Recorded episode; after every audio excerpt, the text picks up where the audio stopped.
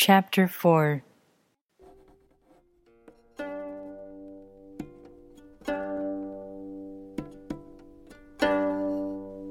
The Tao is like a well, used but never used up. It is like the eternal void, filled with infinite possibilities.It